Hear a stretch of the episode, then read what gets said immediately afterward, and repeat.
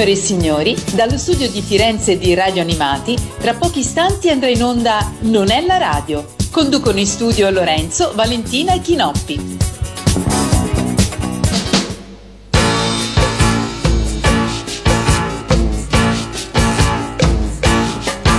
Ogni giorno la vita è una grande corrida. Ogni giorno una lotta, chi sta sopra, chi sotto. Ma la notte no. Al mattino è un po' grigio se non c'è il dentifricio. Ma la notte no. Tu ti guardi allo specchio e ti sputi in un ecchio. Ma la notte no. Ma comincia il lavoro e dimentichi il cuore. Ma sempre e soltanto delle cose importanti. Ma la notte no. E ti perdi la stima se non trovi la rima.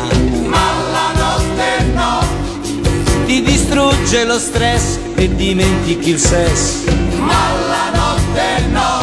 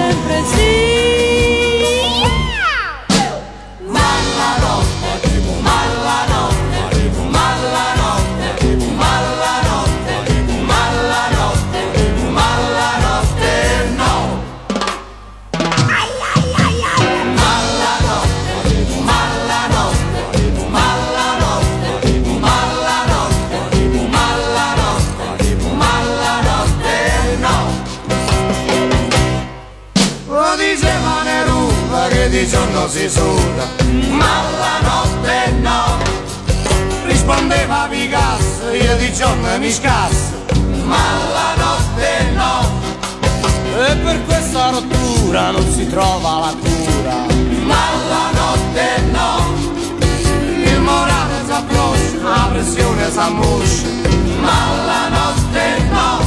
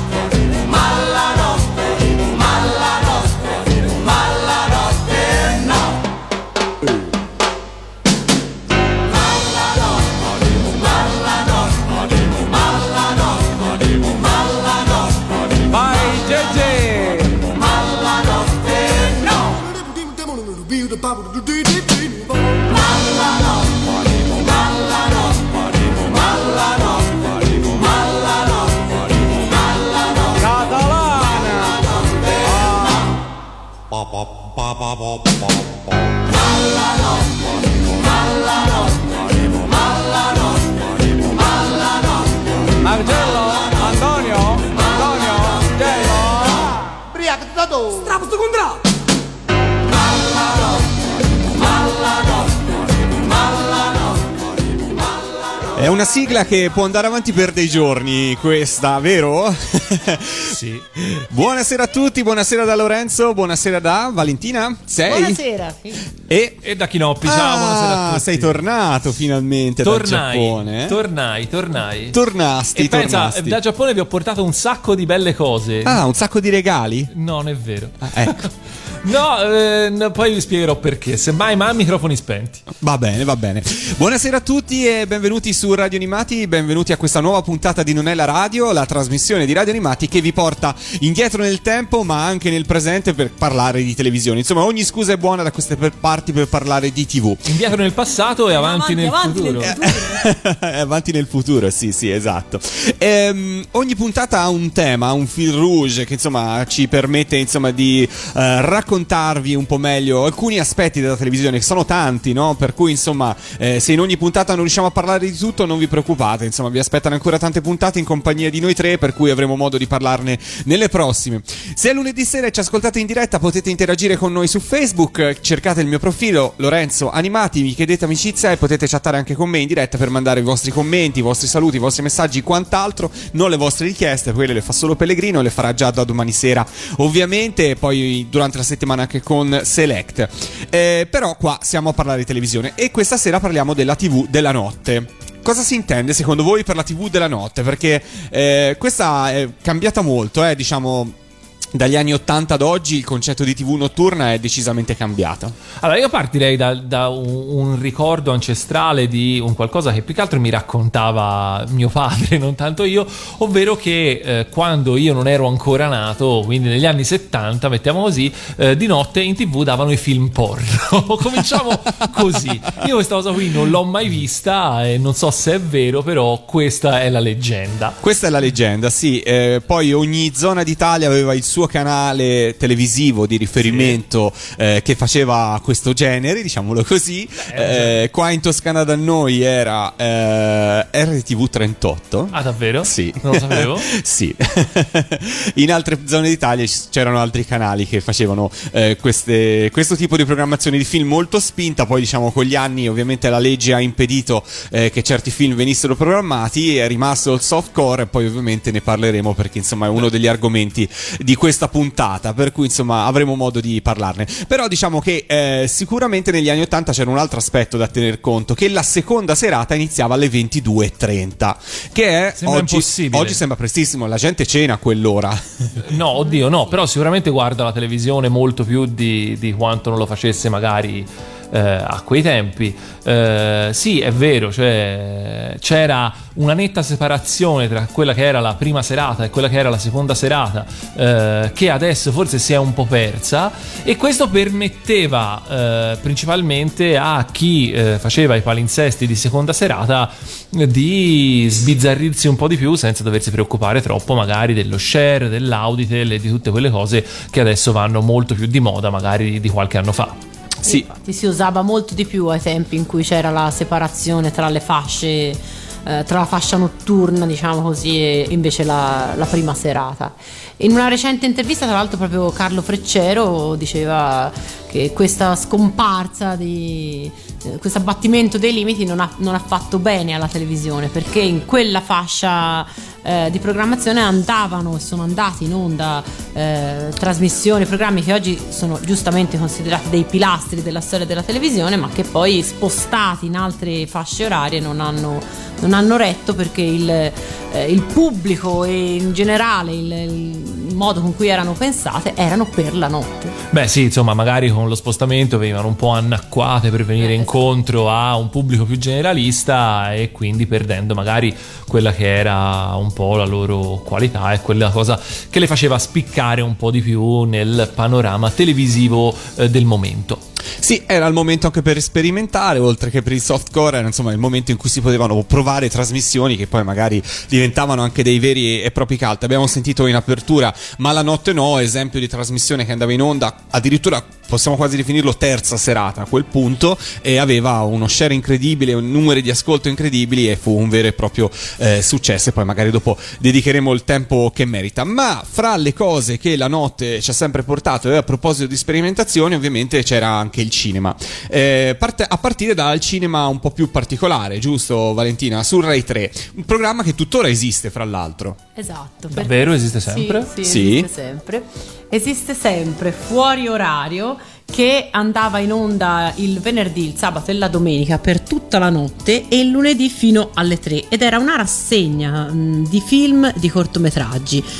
E, mh, proponeva durante queste ore, che poi erano lunghe di, di programmazione, proponeva cinema d'autore, film eh, solitamente non trasmessi o comunque molto molto raramente trasmessi dai palinsesti canonici mh, intervallati da interviste, spezzoni di vecchia tv, ehm, pezzi di re- recuperi di vecchie reclame di carosello, facevano un effetto veramente, eh, veramente straniante, veramente particolare. Beh, se non altro, Ghezzi e la sua banda hanno, avevano sicuramente il talento di sapere dove andare a pescare certe cose, perché eh, alcune cose ai tempi, magari nei periodi in cui uno cominciava a interessarsi un po' anche di cinema di un certo tipo, eccetera, eccetera, poi vedevi quello che trasmettevano loro e pensavi, ma come cavolo hanno fatto a trovare questa roba? E ancora, specialmente in tempi in cui ancora, insomma, essere, ora con internet essere un cinefilo è diventato facile, no? Invece ai tempi era decisamente un po' più complicato. Esatto, poi la, la sfida poi era riuscire a registrare i film di chi l'ha visto. Io ho ancora un armadio pieno di videocassette registrate ai tempi di, di chi l'ha visto. Di chi l'ha visto? Sì, di chi l'ha visto, scusate, di, di fuori orario. I film di chi l'ha Io ora visto? pens- Pensavo appunto Beh, un film che nessuno poi esatto. vedeva. Ah, ok, nessuno- ok. Poi un film che nessuno, eh, che nessuno vedeva e che a volte veramente sono andati in onda in- solo in, quel- in quell'occasione lì. Ci sono voluti davvero vent'anni per poi rivedere, risentir parlare di, eh, di, di programmazioni come, come fuori orario. Risentir parlare fuori sync, tra l'altro, Esatto, no? ah, e Perché- questo era caratteristico di, Eh di Ghezzi. Presentava ogni film, comunque ogni, ogni rassegna, con delle immagini registrate di se stesso, che erano sempre le stesse, e la sua voce era fuori sincrono, che spiegava invece il film che si sarebbe visto in seguito. C'è- ci fu anche poi uno sketch di, di Guzzanti in una delle varie trasmissioni eh, di cui poi andremo anche a parlare perché eh, all'inizio la banda cominciò a esibirsi a notte fonda eh, in cui appunto eh, lui voleva fare fuori sync e poi c'era un tecnico audio che lo rimetteva in sync e lui si arrabbiava Si moltissimo giustamente. No e appunto se ci sono due cose che fuori orario e mh, in quegli anni ci ha lasciato appunto questa immagine di Ghezzi fuori sync che eh, appunto un proto non saprei nemmeno come definirlo però insomma mh, un, un critico di un certo tipo un critico diciamo forse più moderno no non era decisamente magari un certo cinema d'autore all'epoca era eh, più si associava alla figura un po' de- del parruccone no? Come si dice cioè di, di un certo tipo di critica un po' ingessata. Invece lui era appunto questa immagine sicuramente molto più eh, fuori dagli schemi e eh, più personalmente ma non solo per me perché insomma poi per tanti anni abbiamo eh, ne parlavamo quasi quotidianamente con dei colleghi al lavoro, ovvero eh, l'avermi fatto scoprire, l'averci fatto scoprire il cinema di Shinya Tsukamoto, regista giapponese eh, di cui eh, Ghezzi ha eh, curato eh, un, eh, un cofanetto DVD con alcuni suoi film, c'è un libretto scritto da Ghezzi, cosa che io vi assicuro, vi assicuro, è la cosa più bella mai stata scritta perché non si capisce, cioè tra neologismi, tra cose che non hanno assolutamente senso e probabilmente non sono nemmeno in italiano, cioè de- delle che ricordano un po' i lavori, gli adattamenti del nostro amico che salutiamo. Eh, insomma, veramente delle, delle chicche infinite e noi, io, eh, insomma, no- come me e tanti altri non smetteremo mai di ringraziare il buon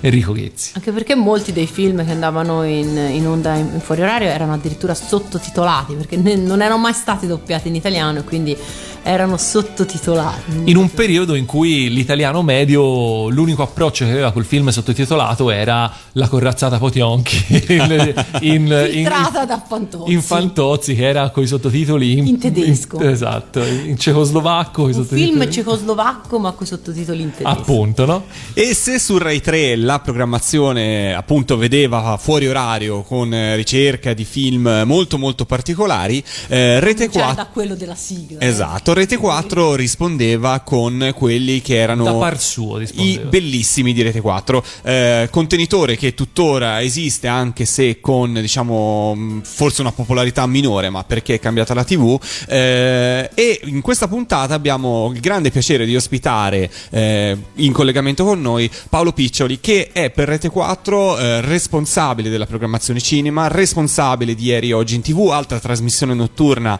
eh, che eh, da tanti anni sta portando in onda gran parte delle teche del- de- di Mediaset, di Fininvest, insomma di quella che è stata la TV eh, commerciale dal- dagli albori fino ad oggi.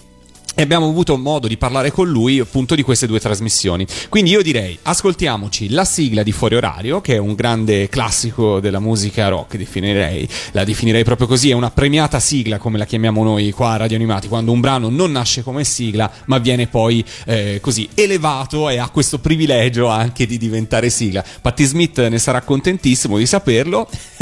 noi ce l'ascoltiamo e poi ci ascoltiamo che cosa ci racconta Paolo Piccioli per quanto riguarda la nascita e un sacco di curiosità sui bellissimi di Rete 4. Restate su Radio Animati.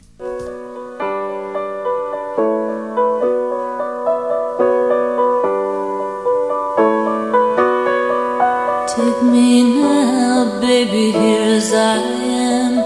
Pull me close, try and understand. Desire is hunger, is the fire I breathe. Love is a banquet on which we feed.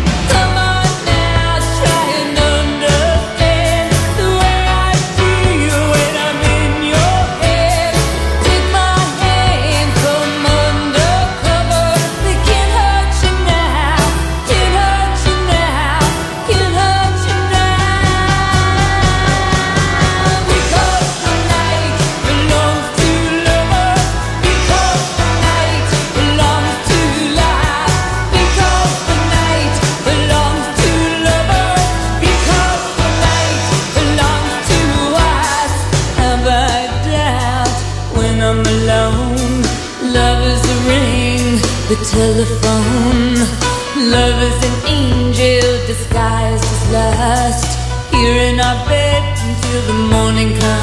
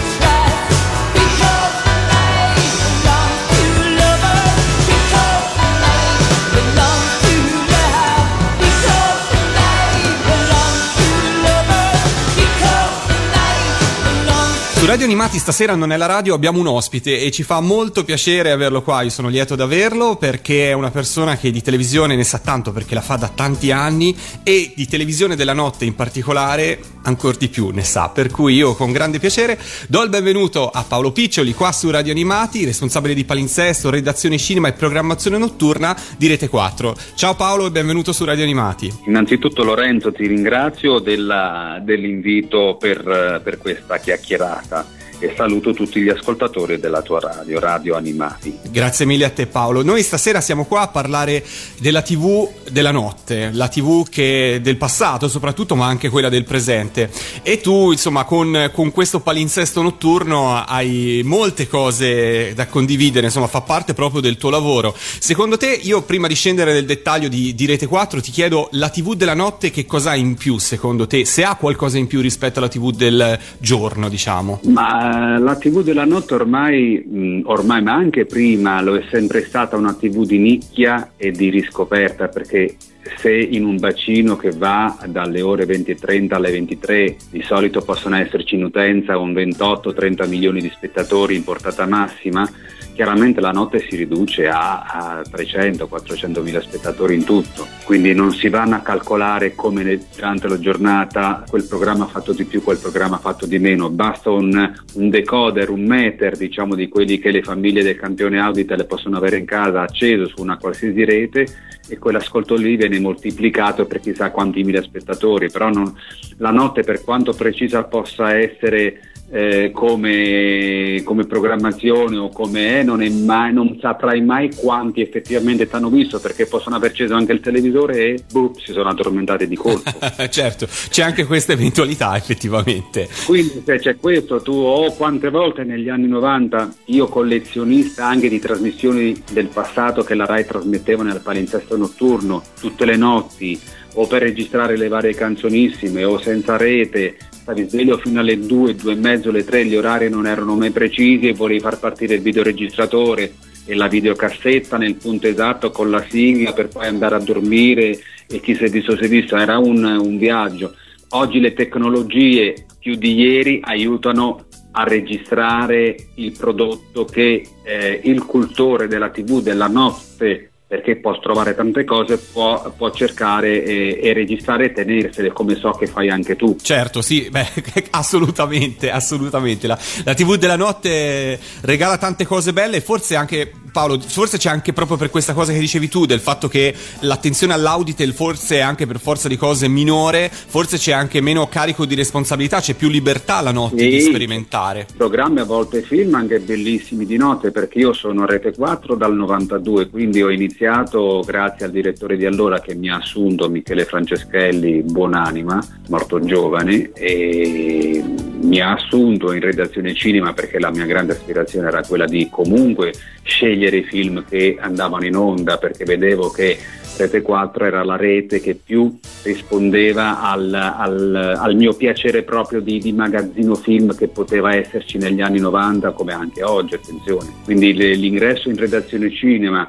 come semplice redattore, poi tra virgolette promosso come caporedattore, usiamo questo termine qui, poi c'era anche, altra, c'era anche un altro collega che seguiva il cinema con me, però io con più passione fino a che anche il direttore di allora Michele eh, proprio nei primi mesi del 92, credo fosse uno dei primi mesi del 92 dove si inaugurò il marchio dei bellissimi per riempire diciamo, la programmazione di seconda serata con del buon cinema ed era anche il buon cinema che andava in onda in prima serata, quindi bellissimi negli anni 90 fino alla fine degli anni 90, anche per i primi del 2000 hanno avuto una forte eco anche nel pubblico televisivo, tanto che a volte i film in seconda serata come bellissimi arrivavano a fare il 18 e il 20% e questo dava fastidio al signor Costanzo perché noi con il film gli davamo fastidio. la concorrenza in casa. Gli dava l'ordine dall'alto di abbassare la guardia con la programmazione per mettere un film più scamuffo. A certe volte perché metti il film più scamuffo faceva più ascolto comunque. Certo,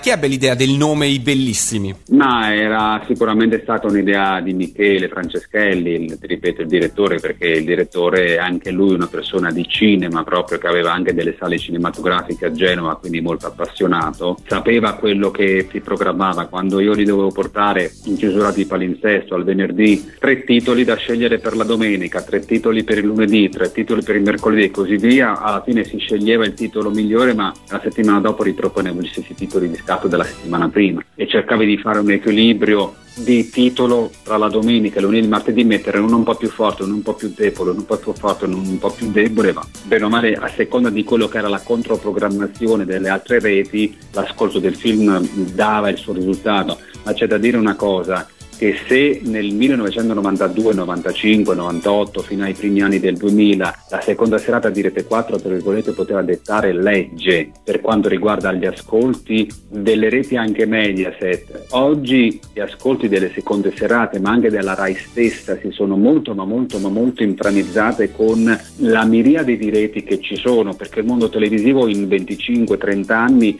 è cambiato totalmente, è cambiato totalmente perché ci sono moltissimi canali.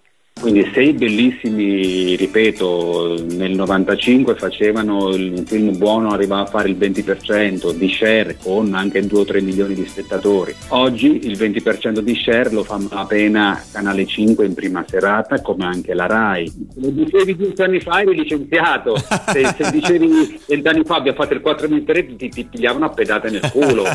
In Italia gli inserzionisti gli inserzionisti perché non, non, non conseguire l'ascolto che il prodotto, il film che programmava avrebbe dovuto fare. Poi c'è stato un periodo in cui negli anni 90 il TG di, di Emilio Fede purtroppo interrompeva per vari motivi il primo e il secondo tempo del film. Tutti quanti quando ti vedevano per strada qualcuno così, ah ieri guarda film 4 ma quel TG lì in mezzo proprio. E quando siamo riusciti a far togliere il TG dai film perché era una situazione di programmazione che doveva essere così, non ti so spiegare altri motivi, come in redazione abbiamo gridato vittoria perché finalmente il film era interrotto solo dalla pubblicità.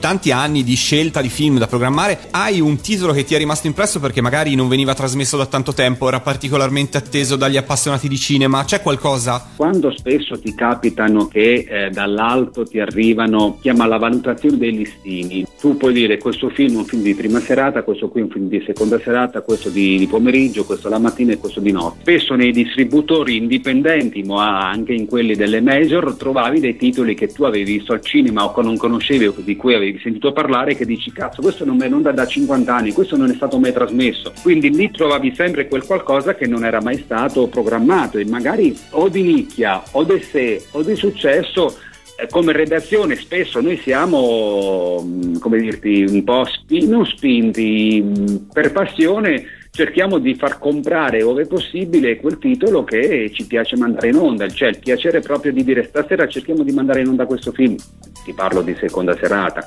poi invece un mese particolare la, la notte te la curi in un altro modo, la programmi in un altro modo, con quello che il, il magazzino ti offre e che tu puoi sfruttare per i 365 giorni all'anno. Quindi la notte è una libera scelta del redattore. Del redattore. Cioè, io, mi posso programmare la notte di Rete 4 a mio piacimento, ma qualche volta posso andare a pescare anche qualche film che vedo che non è andato in onda da tanti anni o da, perché per dimenticanza di qualche altra rete o anche per mia dimenticanza che non è stato riproposto o perché magari non c'era la copia o perché magari la copia che c'era era, era brutta ed è stata trovata una copia migliore per la trasmissione, per la messa in onda.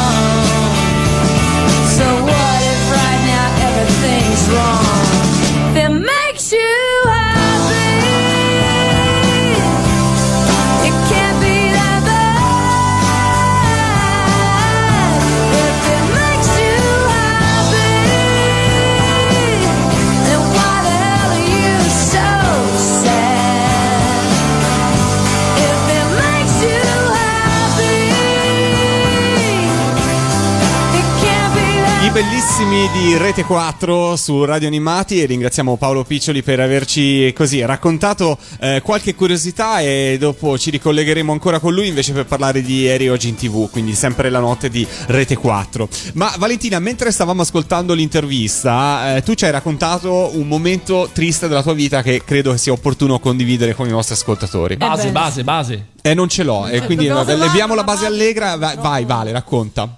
Allora, io ho scoperto, tornando a fuori orario, ho scoperto eh, qual era il film eh, cui, le cui immagini si vedevano nella sigla eh, di fuori orario, quindi con la musica di Patti Smith, in un modo molto tragico. Perché una sera andai al cinema, al, al cinema all'aperto, quindi negli anni 90 facevano queste rassegne d'estate ehm, per chi aveva perso dei film durante l'inverno oppure appunto perché voleva vedere qualcosa di un po' più di nicchia. ehm, e andavo, volevo andare a vedere un film con Christian Slater, eh, Alza il volume. E quindi mi faccio la mia brava fila al, al botteghino perché all'epoca c'era una sola cassa e si poteva prendere solo il, il biglietto si poteva prendere solo lì quindi faccio tutta la mia brava fila con un sacco di gente insomma ci aspettiamo di vedere un film eh, tutto basato sulla musica eccetera e nessuno di noi fa caso a un cartello minuscolo formato etichetta che era casualmente posto dietro una pianta. Nessuno fa caso a questo cartello, tutti ci sediamo sulle gradinate de- dell'anfiteatro, qui tutti in attesa del film e ahimè, invece di Christian Slater compare, eh, compaiono le immagini in bianco e nero di questo film, eh, tutto in, in francese, con i sottotitoli.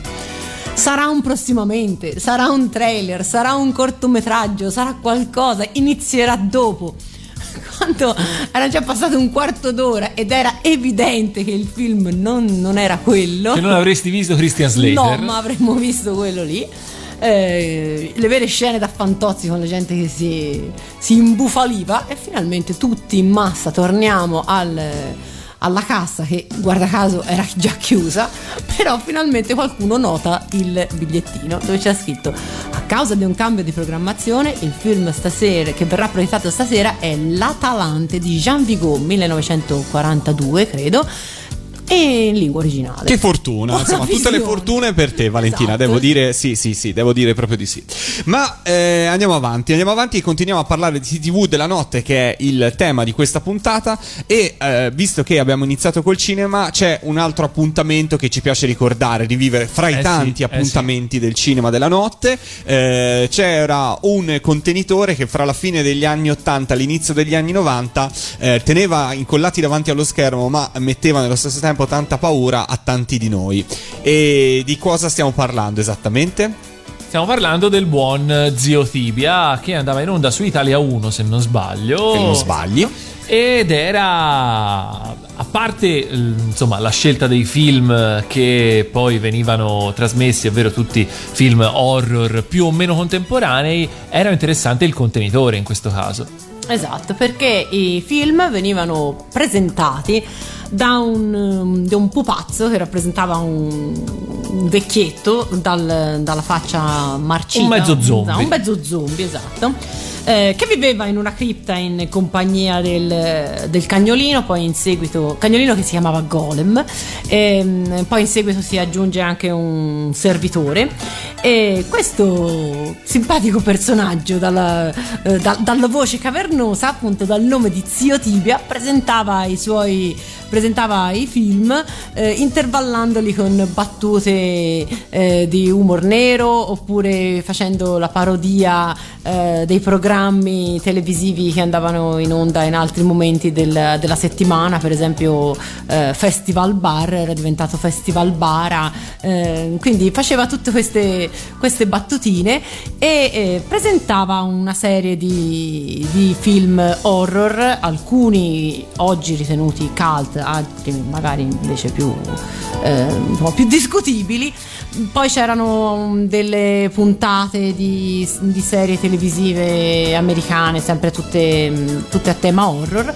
Ma la cosa veramente bella, appunto, di- di- dello Zio Tibia Picture Show, che poi si è chiamato eh, venerdì con, con Zio Tibia, era proprio questo, questo personaggio e credo anche la sua voce. Vero. Sì, direi di sì. E a proposito di voci, eh, allora ascoltiamoci un frammento eh, preso da un episodio di eh, ZTP a Picture Show. eh, all'inizio sentirete lui e, E poi? poi scoprirete la sua voce, poi diremo anche chi è, quante altre cose ha fatto che ovviamente chi ha vissuto gli anni 80 non può ricordare. Per cui primo frammento Zio Tibia, poi la stessa voce la riconoscerete in altre cose. Avete capito? Cari piccoli zumbettini miei. ecco che questa storia vi serva da lezione. Tenete sempre un proiettile d'argento a portata di mano. La sensibilità dei denti si può alleviare usando tutti i giorni un dentifricio per denti sensibili, ma è anche importante che combatta la placca, vero nemico di denti e gengive. Prevenire è meglio che curare. Giovedì per il ciclo Fantastica Avventura Howard e il destino del mondo. Alle 20.30 su Italia 1. Chi fa da sé fa 3 per 3. 11.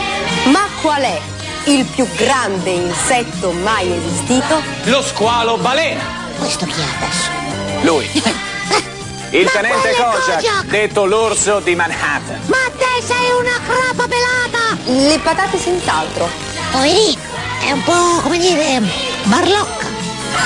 Bim Boom Bam. Dal lunedì al sabato alle 16 su Italia 1. Ed era lui, Fabrizio Casadio, speaker ufficiale di Italia 1 per tantissimi anni, fino al 1997 se non sbaglio, eh, ed era lui a prestare la voce a ZTB. Fra l'altro, eh, cosa particolare, eh, Fabrizio Casadio non era un doppiatore, mm, ma era un- proprio uno speaker, per cui insomma nel suo curriculum non troverete grandi cose. Fa- penso abbia fatto solo una cosa in, in veste di doppiatore, eh, per il resto era uno speaker eh, e, e il- sicuramente insomma il lavoro con Italia 1, essere la voce ufficiale del canale per eccellenza degli anni 80, eh, sicuramente gli, gli portava tanto lavoro e anche tanta popolarità. E poi chi non ricorda la voce del dentista eh, è lo spot, famosissimo spot di Mentadent. Per cui è giusto ricordarlo nel ricordare appunto questa trasmissione particolare di successo perché una volta tanto i pupazzi non erano rosa come One eh, o non erano indirizzati a un pubblico di bambini ma erano eh, per infiocchettare e per presentare proprio una serie di film eh, in seconda serata e ebbe una gra- grossissima popolarità in quegli anni. Ah sì, eh, tra l'altro andò in onda, andava in onda il sabato e andava in onda in estate, quindi non, non era neanche una... eh, insomma, non, non avrebbe neanche dovuto avere forse tutta questa, eh, questa popolarità, ma io no, eh, all'epoca ero ragazzina del- delle medie, non ricordo chi non vedesse Zio Tibia, chi non lo citasse. E beh, d'altronde voglio dire, quando indovini il programma, indovini l'iconografia, hai un nome che si ricorda facilmente, poi la cosa rimane molto facilmente ne- nella memoria. E insomma, poi c'è da dire che noi eravamo, siamo veramente de- dell'età giusta per ricordarcelo proprio bene. Insomma, Esatto. ci cascavamo veramente A eh, fagiolo. a fagiolo. Io riscorrevo un po' l'elenco dei film poi trasmessi da, da, da Zio Tibia, alcuni memorabili, altri molto meno, però mi piaceva eh, notare come eh, gli ultimi due eh, film in questo elenco di insomma le ultime due puntate siano state per la penultima il mitico eh, Morte a 33 giri che tutti ricordiamo eh, c'è probabilmente a- se non sbaglio c'è anche un, eh, un- un blog che si chiama così che recensisce Orrore a 33 Orrore a giri. 33 giri. Eh, e eh, film poi plurireplicato che era veramente veramente qualcosa che lo, tutti ce lo ricordiamo e invece nell'ultimo episodio Brivido una delle poche eh, uscite cinematografiche scritto e diretto se non sbaglio proprio da Stephen King Eh, quindi insomma è un altro film assolutamente strareplicato in quegli anni e che tutti chi era ragazzino a quell'età si ricorda ancora a memoria Tra i cult poi potresti citare Ammazza Vampiri, potresti veramente... sì Cioè, fu- furono due stagioni perché poi alla fine. ehm, I delitti del dopo- gatto nero. del gatto nero. L'anno dopo ehm, la trasmissione venne replicata con la stessa formula, però venne spostata al venerdì sera. E in seguito il siparietto di Zio Tibia invece scomparve e rimase soltanto la programmazione dei film eh, horror che invece è andata in onda per credo più di un decennio, insomma alla fine degli anni 90 ancora c'era, si chiamava però a quel punto Notte, Notte Horror e quindi con, ehm, con Zio Tibia non aveva più niente a che fare. Tra l'altro Zio Tibia è un personaggio vagamente comunque ispirato a un, ehm, a un personaggio dei, dei fumetti americani, quindi Uncle Creepy si chiamava in, eh, in originale. Era la versione italiana di, di Uncle Creepy, ma io veramente Ecco, un- un- questa per me è un'icona della, della TV del- della notte, zio Tibia. Io guardavo la TV la notte so- quasi solo ed esclusivamente per, per il cinema, quindi eh, l'horror era zio Tibia. Bene. E tra l'altro il, il regista Pino Pellino eh, della trasmissione eh, non ha mai negato di essersi ispirato al personaggio statunitense di Creepy, per cui insomma era una citazione voluta e eh, ben nota questa. E allora dall'horror della seconda serata passiamo invece alle risate della seconda serata. Sì, eh, che appunto eh, cominciamo a parlare di risate e ci trasferiamo per fare questo da eh, Mediaset o meglio Fininvest all'epoca alla Rai perché comunque eh, mentre diciamo forse in quegli anni Mediaset era più, si dedicava molto di più alla eh, alle risate da prima serata, quindi drive-in e tutto quanto. Beh, ne- la, scorsa, la scorsa puntata abbiamo intervistato Stefano Disegni, che è stato autore di Matriosca, di L'Araba Vero, Fenice, vero, di vero, Lupo vero. Solitario, per cui in realtà anche la seconda serata, poi con la Jalappas, anche sulle le, le reti Mediaset ha avuto eh, yogurt, ha avuto varie trasmissioni che in qualche modo eh, la, mh, la- la- la rendevano importante. Però diciamo che eh, negli anni 80, se non altro, a livello di successo non c'è dubbio, eh, la fece da padrona la Rai per quanto riguarda la comicità in seconda serata. Con quali trasmissioni, Valentina?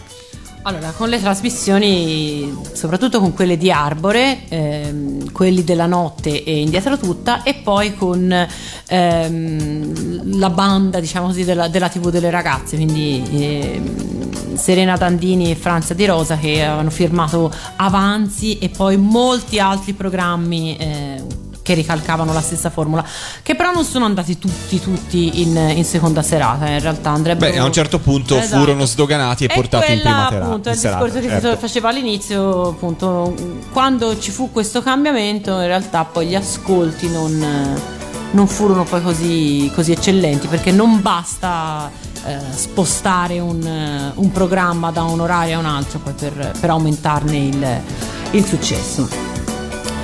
E cosa dire di questi programmi? Intanto va fatta forse una piccola, eh, una piccola premessa.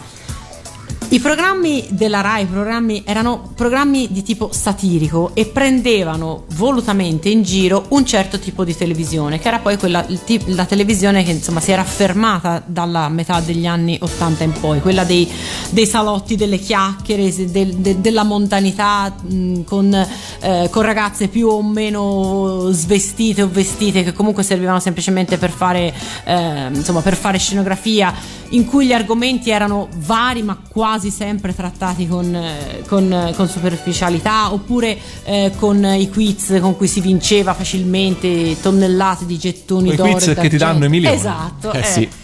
quelli che insomma eh, quella era la, era, era quel- era la televisione eh, diciamo che, mh, che faceva i grossi ascolti. La notte quella stessa televisione veniva, veniva letteralmente presa in giro da, eh, dalle trasmissioni soprattutto di, eh, di Renzo Arbore quale appunto fu l'autore insieme a ehm, Ugo Porcelli di ehm, di quelli della notte e poi di Indietro Tutta, che erano proprio trasmissioni pensate mh, per ricalcare lo schema del- dei vari talk show oppure dei, dei quiz, eh, dei quiz a premi, però nello stesso tempo prendendoli in giro. Erano trasmissioni che, come lo dice lo stesso Arbore, non avevano un copione, quindi erano quasi sempre eh, improvvisate e si basavano appunto sull'entrata eh, in scena, sempre in momenti eh, impre- imprevedibili e quasi sempre non, non opportuni, di personaggi vari che poi erano interpretati dai, eh, da, cabarettisti, da attori, quelli che oggi sono diventati. Eh sì, molti di quelli sono della- diventati anche famosi della TV, perché esatto. insomma in, eh, in quelli della notte insomma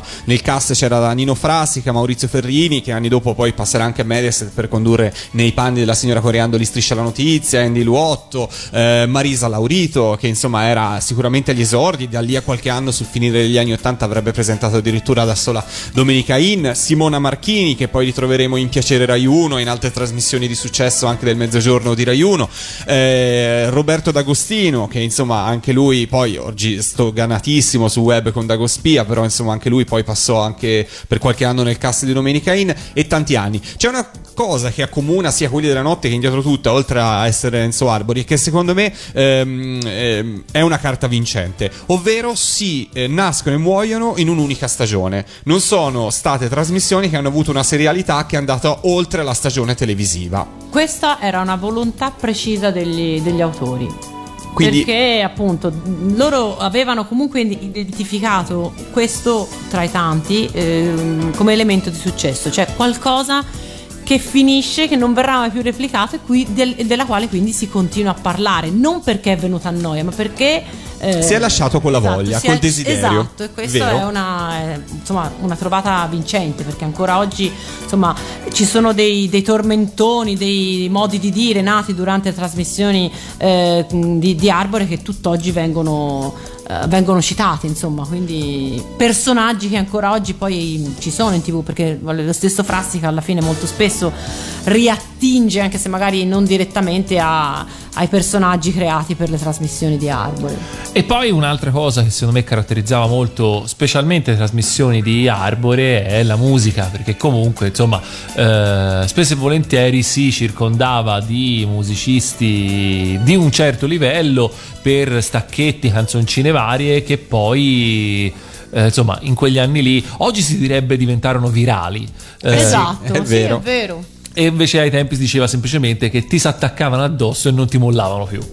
È sì, vero. poi tra l'altro appunto ehm, la parte musicale era non solo era, era- era molto curata, ma appunto come dicevi giustamente te, era molto presente, soprattutto in quelli della notte c'era eh, una vera e propria, un vero e proprio ensemble orchestrale, soprattutto di jazzisti che poi hanno, eh, insomma, hanno, hanno avuto una carriera prestigiosa nel, nel campo musicale.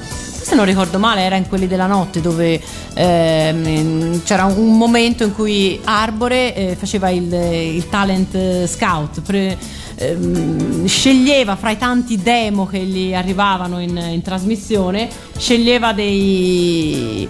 ehm, sceglieva Questo- quello che gli era piaciuto di più e lo presentava al pubblico, quindi una sorta di... Questo non ricordo, ricordo che comunque insomma musica molto- e Arbore furono due eh, un- fu un binomio forte negli anni 80 anche per Doc, la trasmissione musicale in cui lui ovviamente si dedicava a un certo tipo di musica, però è vero che nel cast eh, di quelli della notte c'era anche Gege Telesforo, Stefano Palatresi, Gianni Mazza, Antonio e Marcello che poi per anni finirono ai fatti vostri eh, sempre con eh, in questo caso con Michele Guardì eh, e anche per quanto riguarda la trasmissione indietro tutta nel cast di autori si pensi che eh, il grande eh, Claudio Mattone firmò il tormentone del Cacao Meravigliao. Per cui insomma eh, e, al- e di altri brani di quella trasmissione. Insomma entrambi furono reali- realizzati due cd di canzoni. Le sigle erano famosissime e sono tuttora molto famose perché insomma restano eh, conosciute da tutti senz'altro. Per cui anche l'aspetto musicale hai detto giustamente tu Valentina era molto molto importante in- per quanto riguarda Indietro Tutta, eh, anzi no scusate, sì, per quanto riguarda Indietro Tutta, quindi del 1987, quindi eh, andò eh, in onda proprio sulla seconda rete della RAI a cavallo fra il 1987 e il 1988, eh, ci fu anche appunto questa estremizzazione di quello che erano l- gli sponsor della televisione, no? Quindi si giocava su quelle che erano le, le- quelle cose che fino a quel momento ci sembravano eh, scontate, normali in tv, no? Erano così. Invece lì si arrivò a estremizzarle, a, far, a ridicolizzarle in qualche modo e a farle vedere anche sotto un'altra ottica. E quest'estate, in occasione del Cartoon Village, abbiamo avuto il piacere così di intervistare una delle ragazze del, del Cacao Meravigliao eh, che eh, appunto ci ha raccontato la sua eh, esperienza, Marzia Sedoc che eh, appunto faceva parte del, del gruppo delle bellissime ragazze del Cacao Meravigliao anche se ormai è cosa ben nota e riconosciuta la voce che cantava la sigla del Cacao Meravigliao era una giovanissima Paola Cortellesi, era già brava all'epoca a, imitare così bene l'accento eh, brasiliano. Fra l'altro la canzone gioca un po' anche su eh, termini brasiliani eh, particolari, insomma era, era molto divertente e lo è tuttora. E io direi proprio da eh, quella trasmissione di ascoltarci una dei tormentoni, una delle sigle di Indietro Tutta, correva l'anno 1997 e imparammo a sapere che in fondo sì, la vita è tutta un quiz.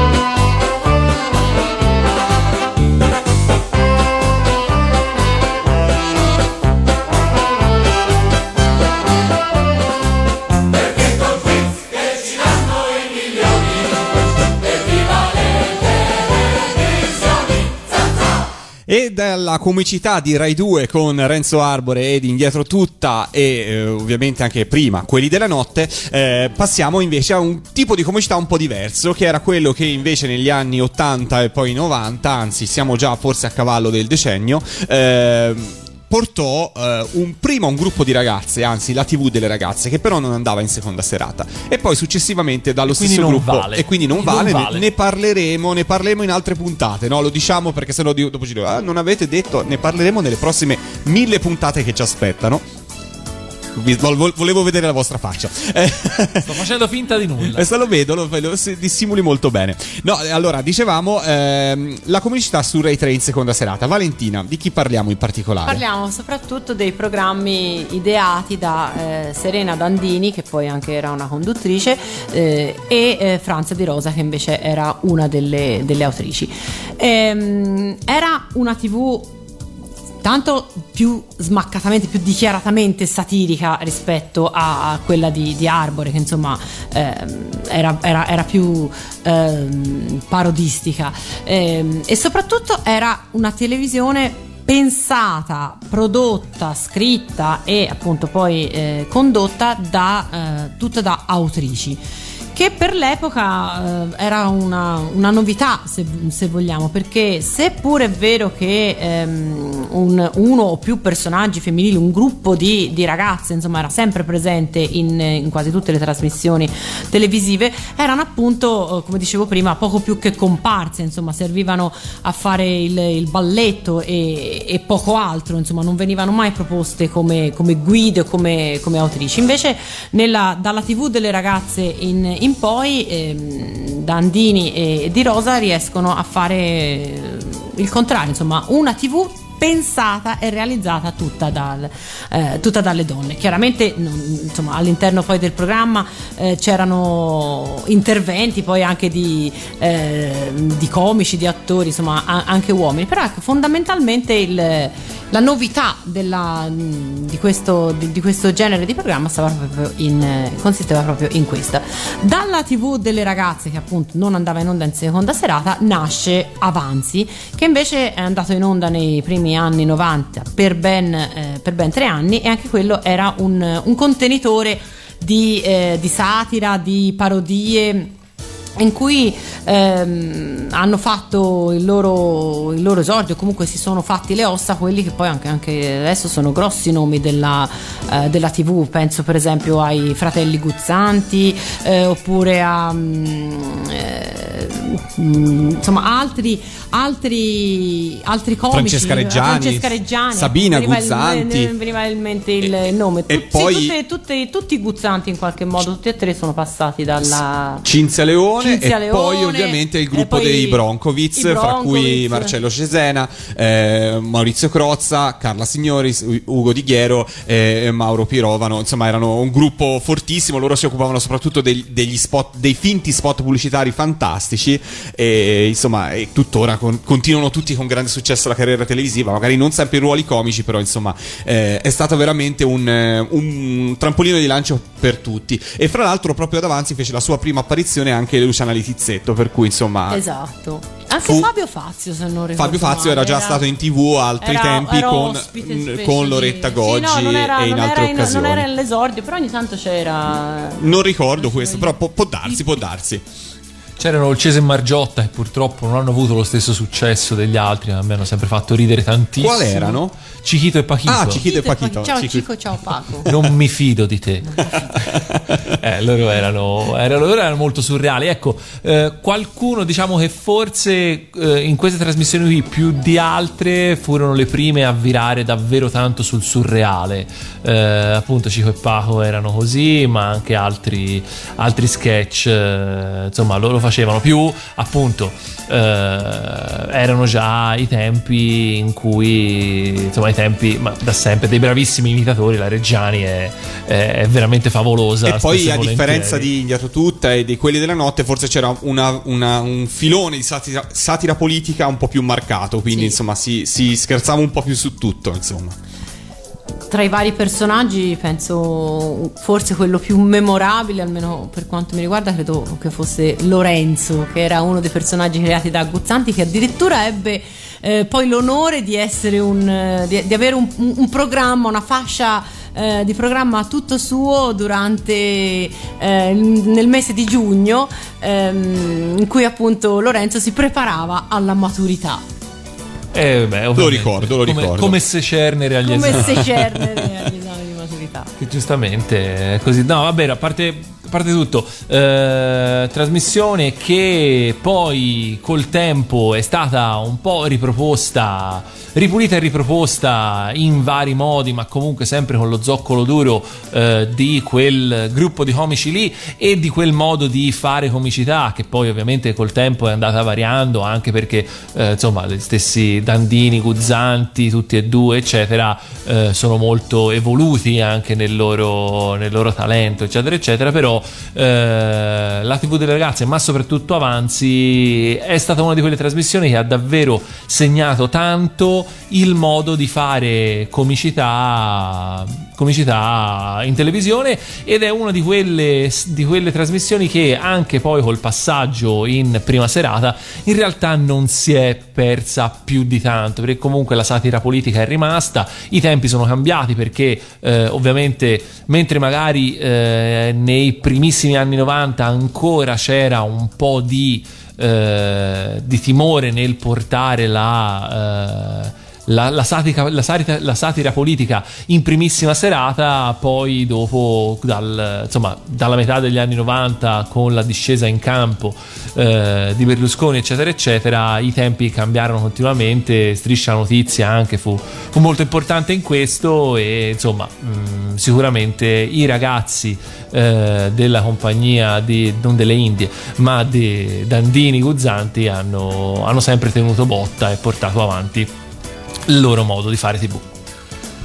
Bene, allora io direi di ascoltarci la sigla finale di Avanzi, anche perché data l'ora eh, finalmente siamo Finalmente fuori dalla siamo fascia fascia- siamo fuori dalla fascia protetta, per cui possiamo andare avanti e far sì che questa puntata di Non è la radio si tinga anche di toni decisamente meno soft.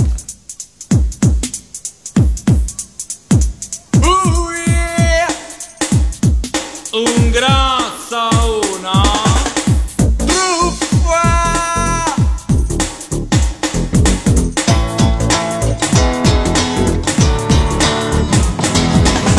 A testa bassa affronto il bus ogni mattina. Ma è un mezzo pubblico pure la ghigliottina. Io per pagarmi la marmitta catalitica Mi son dovuto vendere tutta la macchina. Tanto sarà tutta corsia preferenziale. Per collegare ministeri,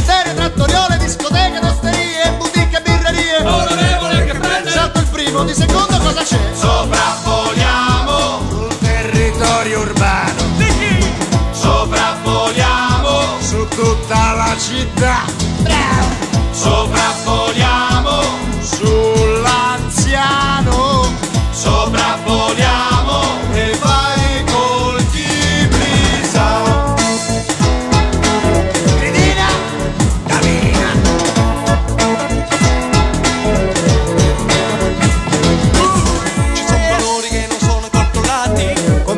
andare sempre in giro corazzati. E ora che pure Berigni si è sposato Non ci sta più chi ci bestemmia sul mercato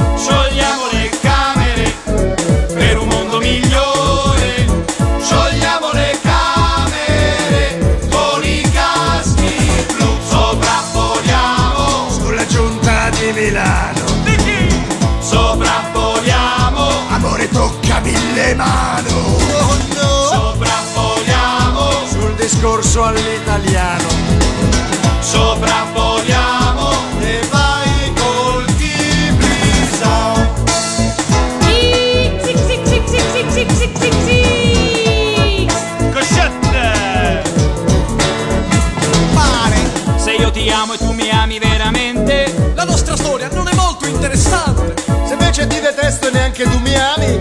Viene a essere la coalizione di domani.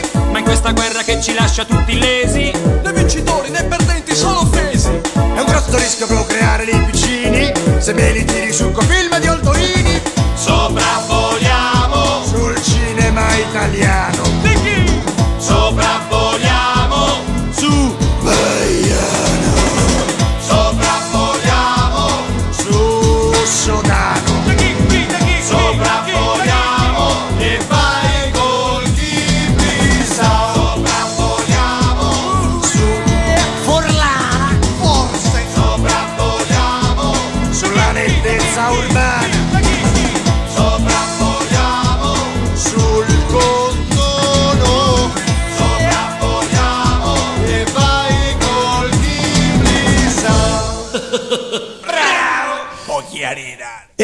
dalla TV delle risate, dalla TV di seconda serata, ma comunque TV della notte, andiamo a quella che era la No, vabbè.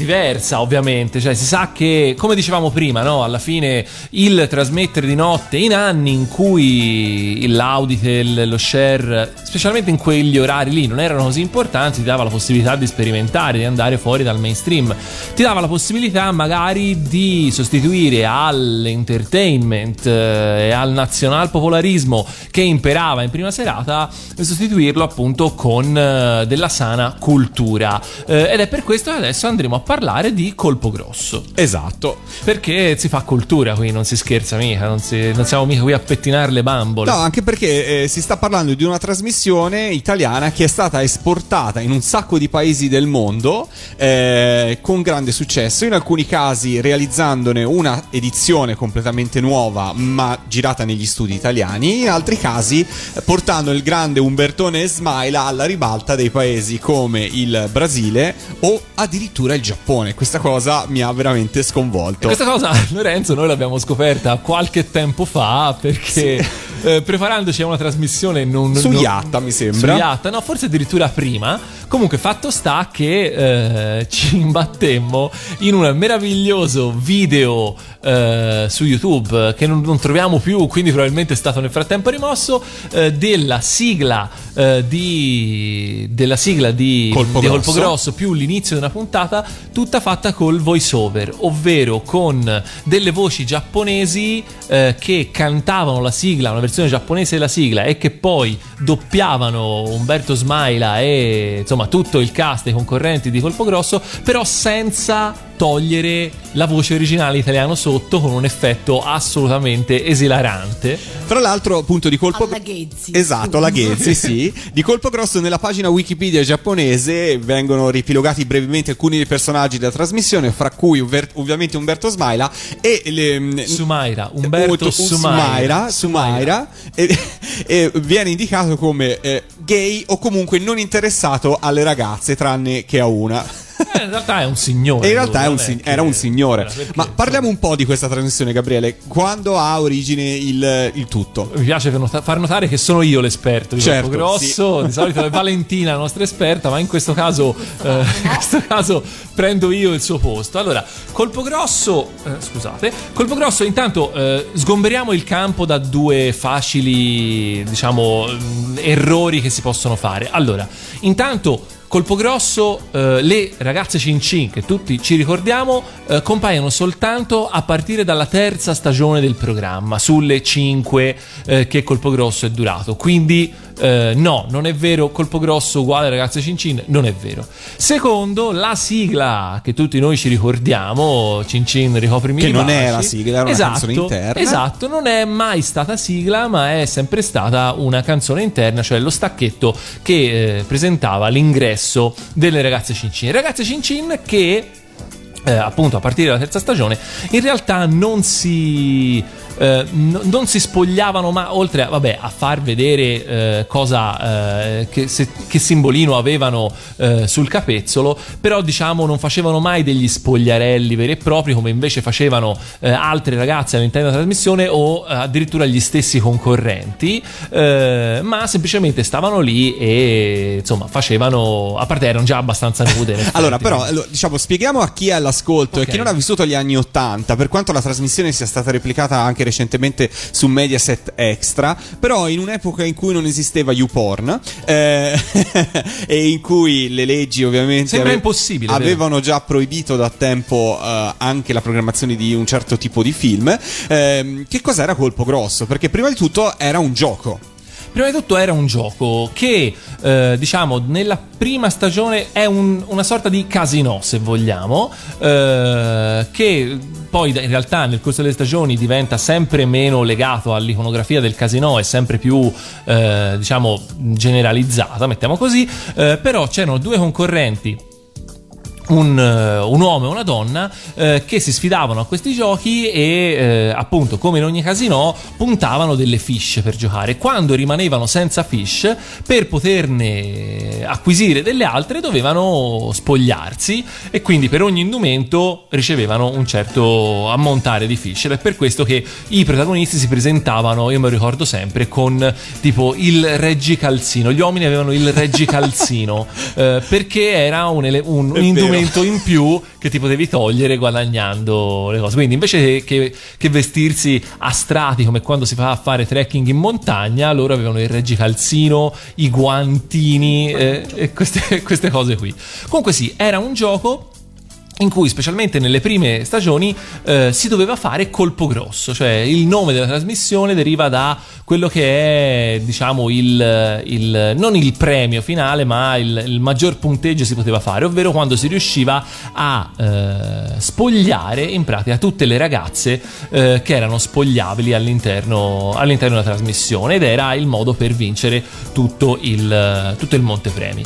Ehm, questa è una cosa che è rimasta più o meno costante all'interno della trasmissione, eh, così come costante e eh, quasi costante fino in fondo e sicuramente eh, l'altra immagine ci ricordiamo più, più chiaramente è quella di Umbertone Smaila eh, che ha condotto per quattro delle cinque stagioni, nella quinta è andato via, sostituito prima da Maurizio Paradiso che poi litigò con tutto e tutti a quanto pare e eh, l'ultima parte dell'ultima stagione eh, fu condotta da eh, La Valletta che, che prima era Valletta e che è passata al ruolo di conduttrice insieme a un altro, a un altro conduttore.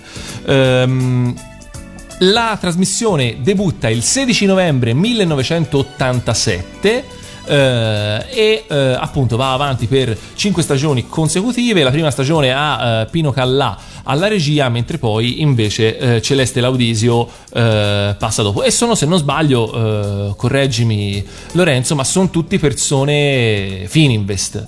Sì, allora, in quegli anni Italia 7 aveva una gestione del palinsesto da- mh, a parte di, di Fininvest, per cui non solo Colpo Grosso era una trasmissione mh, di, di Fininvest nei, nei fatti, ma gran parte della programmazione del circuito in syndication di Italia 7 era curata da Fininvest. Si pensi anche a Super 7, la trasmissione per il contenitore per ragazzi eh, che trasmetteva tutta una serie di cartoni animati che facevano parte della library di Mediaset, ma che eh, ben si distinguevano dagli altri. Non finivano su Five Lania, finivano su un altro LP, non finivano su un disco targato Five Record, ma una sottolabel di Five Record. C'era un po' questo tentativo di tenere mh, separata l'immagine eh, di Fininvest rispetto a quello che sarebbe stato in un certo senso il loro quarto canale, ma di fatto era Fininvest. Anche perché non si poteva avere quattro Non canali. si poteva, non si poteva, ma soprattutto c'è da dire una cosa. Allora, gli studi dove è stato girato Colpo Grosso, sapete cos'altro ci è stato girato? Allora, vi faccio sentire qualcosa che vi darà un indizio. Sentite un po' qua.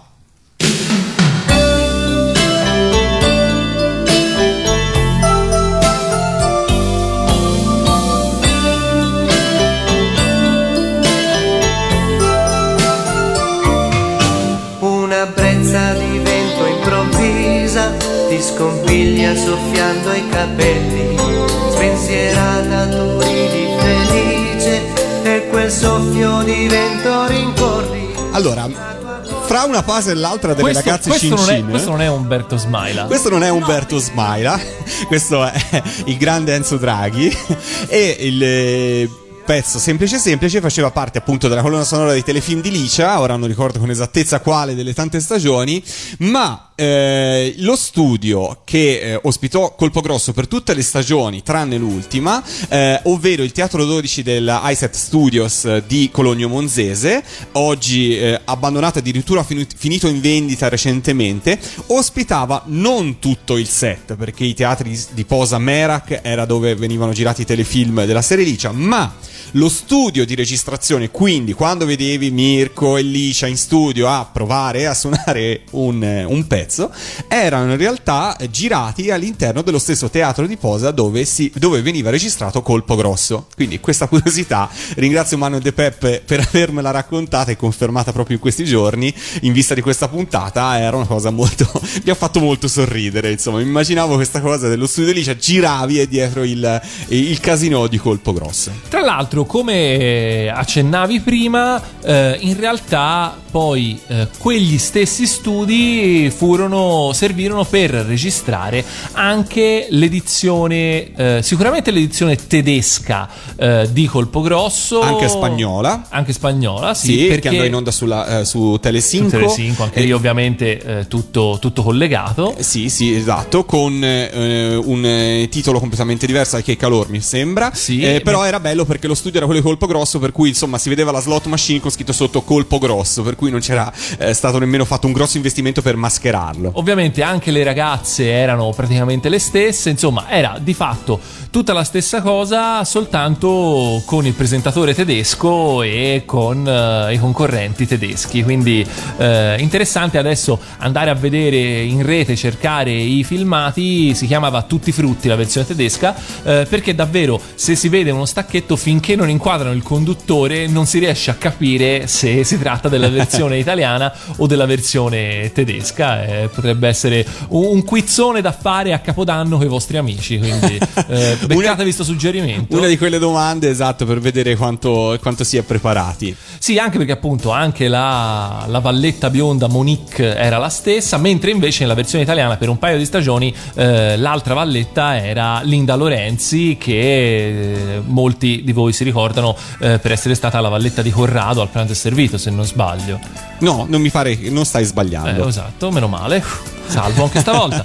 Eh, quindi, insomma, 5 stagioni di grande successo. Ovviamente, ai tempi grandi furono le polemiche per eh, questa trasmissione. Che eh, insomma, per tutta una serie di motivi che potete sicuramente immaginare. Ora eh, non entriamo in questo tipo di argomenti perché altrimenti non se ne esce più. Ehm, col senno di poi, io non ho idea eh, di effettivamente ora in rete si trovano un sacco di eh, interviste o comunque insomma di, di gente che fa domande a Umberto Smaila eh, che dice ma no ma che ma, ma colpo grosso non ha fatto del male a nessuno eccetera eccetera. Eh, che può anche essere vero ovviamente eh, è una campana eh, sarebbe interessante recuperare davvero quelli che erano eh, davvero i dibattiti che c'erano all'epoca per farsi, per farsi un'idea. Fatto sta che quello che sicuramente ci lascia colpo grosso è uno dei veramente dei più, dei più fulgidi eh, esempi di tv degli anni 80 che probabilmente, anzi sicuramente al giorno d'oggi è assolutamente irripetibile. E allora, visto che pur non essendo la sigla, tutti se la ricordano perché in qualche modo ne, ne resta l'emblema, per quanto fosse una canzone all'interno, fa parte comunque della colonna sonora, perché comunque sia di Colpo Grosso, sia di Tutti i Frutti, eh, sia delle altre trasmissioni, furono realizzate tante sigle iniziali, tante sigle finali, canzoni interne, diversi 45 giri, eh, quindi ci fu una proficua mh, produzione di, di dischi. E fra l'altro c'è da dire che eh, le sigle di Colpo Grosso, se non sbaglio, uscirono tutte su etichetta 5 Record, per cui curioso il fatto che i cartoni animati avessero un'etichetta per conto loro, mentre eh, queste sigle eh, di Colpo Grosso uscissero proprio con l'etichetta 5. Va bene, curiosità sarebbe da chiederlo a, da, da chiedere a qualche dirigente 5 Record. Noi però nel frattempo ce l'ascoltiamo. Le ragazze Cin Cin con la loro intramontabile Cin Cin.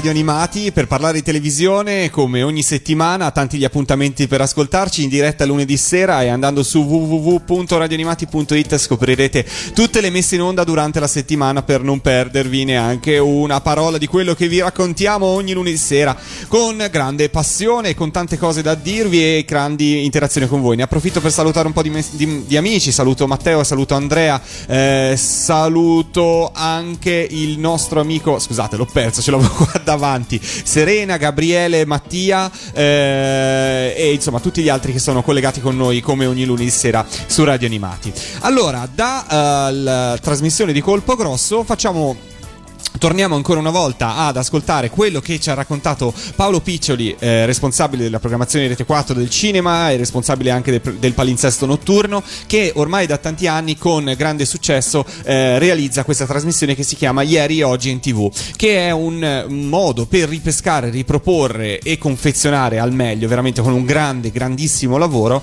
quello che è l'archivio storico dei programmi di Mediaset. Ci ascoltiamo Paolo che cosa ci racconta appunto a proposito di questa sua creatura di Ieri Oggi in TV. Dopo i bellissimi di Rete 4 vogliamo adesso sapere qualcosa di più di un'altra trasmissione che curi ormai da tanto tempo e che viene trasmessa proprio di notte sempre su Rete 4, ovvero Ieri e Oggi in TV. Un bellissimo tuffo negli archivi Mediaset con trasmissioni TV della TV di ieri ed anche tanta musica. Quando è nato questo progetto? L'idea di, di così è nato con il direttore successivo che abbiamo avuto dal 95 in avanti, che mi ha lasciato, tra virgolette, andare in sala di montaggio e cominciare a giocare proprio con eh, il, il repertorio. Eh, quindi le prime cose che avevo fatto, un po' di riempitivo notturno che si chiamavano TV TV, dove mettevi tre sketch, oppure poi ho fatto un altro programmino sempre così di riempitivo 100 stelle, fino ad arrivare poi a ieri oggi in TV inaugurato con il terzo direttore che ho avuto di Rete 4, che adesso è il direttore di Canale 5 che è Giancarlo Scheri, di inventare questo ieri oggi in TV che poi era il riempitivo o un appuntamento fisso del sabato pomeriggio e poi è diventato invece anche la riscoperta di una trasmissione intera riproposta sabato notte così come la RAI poi stava facendo, era per dire la RAI vi offre questo, ma il Rete 4, Mediaset vi offre questo programma del passato, sempre del nostro repertorio. Però il primo vero programma che io posso dire che ho fatto ma con passione era perché se in RAI c'era Paolo Limiti con il quale collaboravo per le ricerche dei materiali, dei filmati più rari dei vari special che lui fece su Mina, quello che io avevo concepito e che non concepivo è dire io come collezionista e amante della cantante voglio vedere dalla A alla Z in questi 50, 100, 120 minuti solo la cantante non inframmezzata da eh, chiacchiere o interviste o quant'altro. Quindi quello che io confezionai fu questo Nina Anna Mazzini che andò in onda nel 1996 a settembre e che era praticamente il, il, il, il, primo programma di quasi due ore che feci perché usciva anche il disco per Mediaset di Mina che era eh, Cremona. Quindi lì nacque proprio e quel programma in seconda serata fece il 20% 24% di share. Ma era proprio Mina dall'A alla Z con filmati di repertorio da Caroselli filmati esteri, chi più ne ha più ne metta. Quindi lì fu il vero primo programma di seconda serata che era un po' diciamo l'esperimento, il trampolino di lancio di quello che poi ho cominciato a fare poi dopo più sistematicamente, quindi tutti i vari music line dove confezionavi con eh, le clip musicali che le case discografiche eh, potevano darti, confezionavi che so eh, Winter Collection piuttosto che Vasco Rossi Collection piuttosto che qualsiasi altra cosa ti possa venire in mente. Fino a eh, appuntamento con i Pooh appuntamento con Gabriella Ferri appuntamento con e chi più ne metta oppure degli specialoni molto più lunghi dedicati a chi ti può venire in mente non lo so. Il, primo, il prossimo che arriva in onda il 7 di dicembre è quello dedicato a Mango a due anni della scomparsa che l'anno scorso l'ho fatto durando 146 minuti lo ripropongo quest'anno proprio prendendo tutto il materiale che avevo trovato di, di, di Mango per farlo vedere anche agli spettatori che non avrebbero avuto nessuna occasione di vedere insieme tutto quel materiale.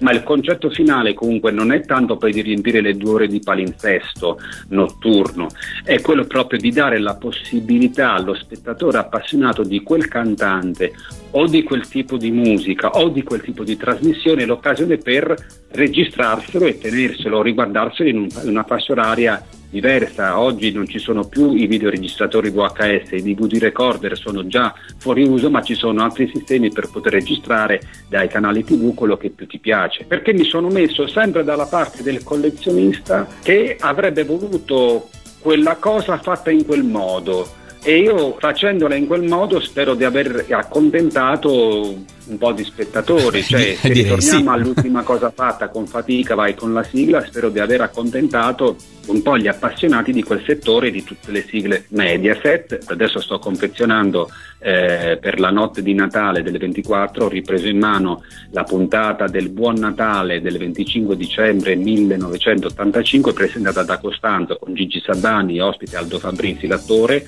e oggi ne stavo, abbiamo già montato due ore e, e riscopre anche una certa TV del passato che può piacere ad un certo tipo di pubblico.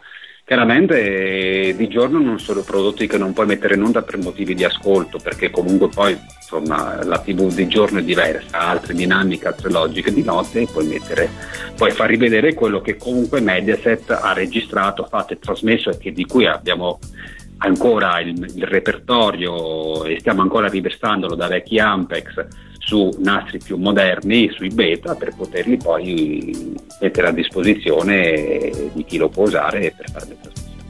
E rientriamo dopo questo, questa bella intervista, bravo Lorenzo. Sì, Paolo è stato molto carino, io lo ringrazio. C'è una terza parte dell'intervista in cui si parla degli archivi Mediaset, di come vengono fatte le ricerche, di che cosa c'è, che cosa manca, di che cosa... eh, insomma, un sacco di curiosità che sicuramente riascolteremo appena arriveremo a parlare magari proprio della TV, eh, delle teche della TV. Potrebbe essere veramente un tema. Ma ti ha spiegato perché la scusa ufficiale per qualcosa che, non, che, che si sono persi è il magazzino ha preso fuoco? No, si è allagato nel suo Ah, caso. caso si è allagato. Si è allagato. ok, ok. Però non voglio dare spoiler alla No, no, ultima no. parte dell'intervista perché è molto interessante. Eh, parla anche dei mezzi, di come viene fatta la messa in onda delle TV Mediaset eh, quest'oggi. Io non pensavo eh, che ci fossero alcuni accorgimenti. Lo saprete eh, alla prossima puntata in cui magari eh, avremo occasione di ascoltare il terzo pezzo dell'intervista perché è stato molto, molto, molto interessante. E ringrazio ancora Paolo Piccioli per questo grandissimo contributo a questa puntata di Non è la radio. Comunque, sa- sappiate che qualcosa si allagherà. Quindi, se vi piacciono le scene così un po' alla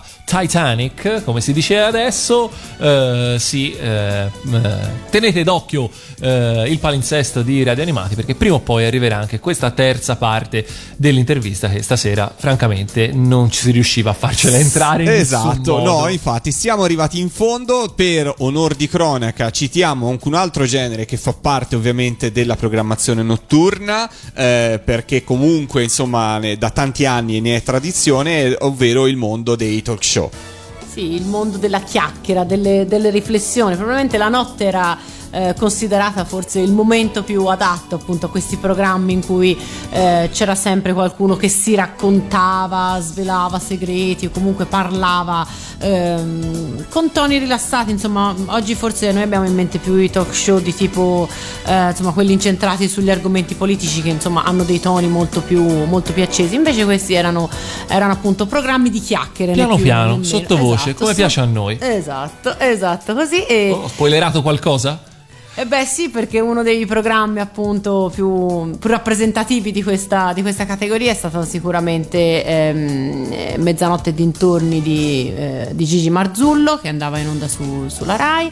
Mentre invece dall'altra parte, quindi su Mediaset, andava in onda eh, il Maurizio Costanzo Show, che è uno dei talk show della TV italiana, penso più, più Più longevi. longevi, Eh, sì, senz'altro, senz'altro. Iniziata all'epoca di Rete 4, quando era proprietà di Mondadori, proseguito su Rete 4 eh, in realtà eh, in prima serata per eh, un bel po' e poi diventato protagonista settimanale eh, su Canale 5 per tanti anni, per cui è stata una trasmissione ed è tuttora una trasmissione che poi ultimamente è anche ripreso, per cui cui insomma ha veramente una tradizione. Ma per il- quanto riguarda i talk show, magari dedicheremo una puntata doc per, per raccontarveli meglio, visto che insomma hanno uno spazio importante nella, nostra, nella storia della nostra televisione. Comunque, Wikipedia dice 30 edizioni del Maurizio Costanzo Show. Mamma mia. Eh no, eh, vuol dire essere, essere entrato veramente nella casa de- degli italiani per tre generazioni è una cosa che, che non è semplice fare, quindi tanto di cappello al buon Maurizio Costanzo e se va bene a lui. Buona camicia a tutti. Bell'asset, eh, Gabri, complimenti. Allora, per chiudere questa puntata di Non è la radio, e visto che l'abbiamo citato, grande Gigi Marzullo, dal 1994, quindi Mezzanotte dintorni inizia nel 1989, nel 1994 cambia nome in sottovoce, e proprio da quel lontano 1994, che sembra ieri, ma ormai sono passati un bel po' di anni, eh, la sigla di apertura è sempre lei, ovvero la sigla è ancora di Edoardo De Crescenzo, presentato al Festival di Sanremo del 1981, credo che ormai da tutti sia più nota per essere la sigla di questa trasmissione, oltre che un bellissimo pezzo di musica italiana, è anche un grande successo. A Sanremo non vinse, ma insomma si aggiudicò un premio importante e quindi resta comunque una, una bella canzone della, della storia della musica italiana. E io direi che meglio di quella canzone lì non ne possiamo trovare per dare proprio la sensazione della programmazione notturna che finisce. Quando un- Intanto aspetta, aspetta, esatto, giusto. Vai, vai, vai no, te. No, no, Va- io vai no, te. volevo prima chiederti di farti una domanda e darti una risposta. Come non lo so, Vale, fatti una domanda e datti una risposta. Ta, ta, ta, ta, Eh, eh, compro una vocale. La U di Udine.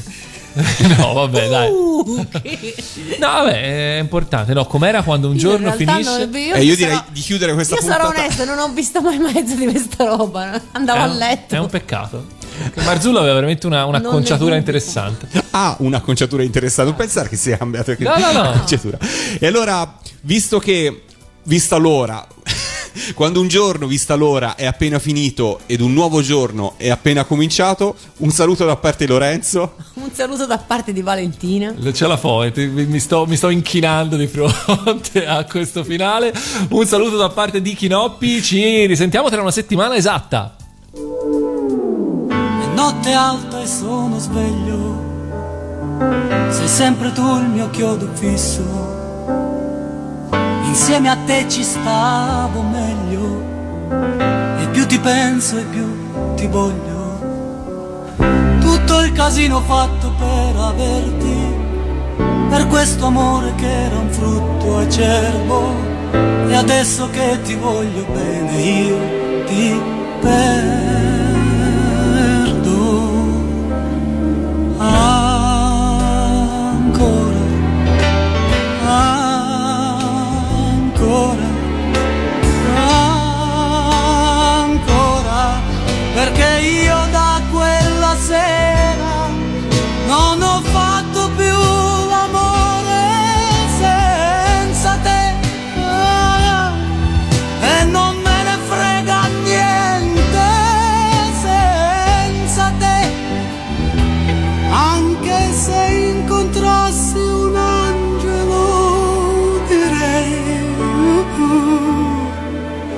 non mi fai volare in alto quanto lei.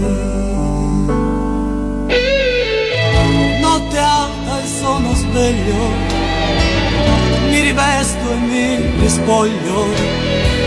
Mi fa smaniare questa voglia che prima o poi farò lo sbaglio. Di fare pazzo e venir sotto casa tirare sassi alla finestra accesa, prendere a calci la tua porta chiusa, chiusa.